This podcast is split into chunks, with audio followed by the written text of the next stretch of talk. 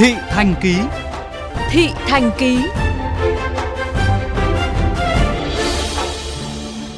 Thưa quý vị, trong bối cảnh kinh tế ảm đạm, các ngành nghề đều gặp khó khăn, công việc kinh doanh xe cũ, lướt cũng mang gam màu ảm đạm. Do đặc thù sản phẩm và giá cả nên áp lực với những người làm nghề kinh doanh xe cũ lại càng lớn hơn, ghi nhận của phóng viên Xuân Tú về câu chuyện này. Không khác gì ôm bom. Quay đi quay lại mất toi vài chục triệu sau một hai tuần. Đó là những điều mà anh Nguyễn Tú làm nghề kinh doanh xe ô tô cũ tại Hà Nội tâm sự với phóng viên. Anh Tú cho biết trước đây đúng là công việc này có mức thu nhập khá tốt, có thể giúp làm giàu nếu chăm chỉ và khéo léo tận tâm. Nhưng giờ đây, nếu không cẩn thận thì rất dễ thua lỗ, bởi giá ô tô cũ đang trong đà giảm rất mạnh. Người buôn xe mình thì cũng không biết làm như nào để mà tháo gỡ cái tình trạng này cả. Hiện tại thì tất cả đa phần những người buôn xe giống như mình ở trên thị trường đều đang phải chịu ba loại lỗ. Thứ nhất là lỗ về tiền chi phí vận hành, tức là phải vay mượn để có cái số vốn lớn như vậy để buôn ô tô. Lỗ thứ hai là lỗ về giá xe. Giá xe hiện tại thì nó trượt giá rất là nhanh.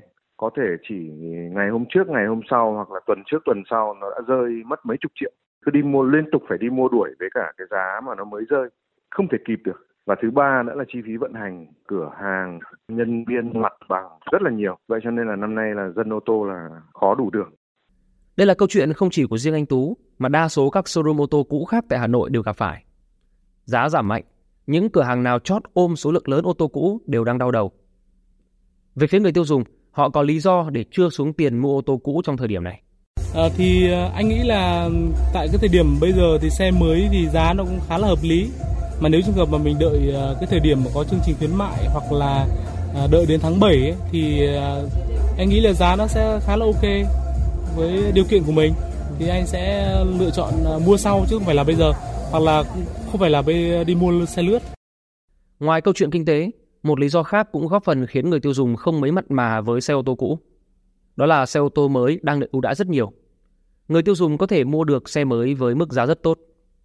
Anh Minh Hoàn, nhân viên kinh doanh ô tô Suzuki, cung cấp thông tin như đại lý thì chúng tôi giá xe bán chính hãng của các dòng xe tải và cả xe con thì bọn tôi gần như đang được hỗ trợ là giảm ưu đãi lên lên đến tới gần 100% thuế trước bạ. Các chương trình ưu đãi thì cập nhật thì theo từng dòng sản phẩm. Từ những cái tháng 3 âm lịch trở lại đến bây giờ thì những dòng xe nó được giảm nhiều nhất như bên tôi có một cái dòng, con dòng xe 7 chỗ thì bên tôi hiện tại đang giảm lên tới 60 triệu. Nhưng mà thị trường có vẻ là cũng kinh tế đợt này có vẻ nhân dân mình cũng không được nhiều, cho nên là cũng ít người mua xe.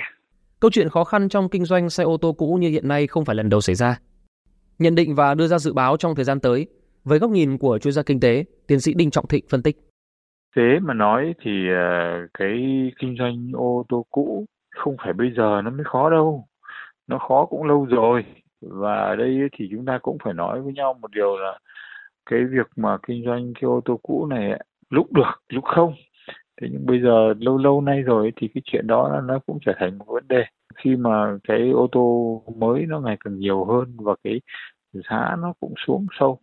Thực ra thì đối với cái thị trường ô tô cũ ấy, trong cái thời gian tới đây ấy, chắc là cũng cái gọi là ấm trở lại nó cũng hơi hơi khó đấy.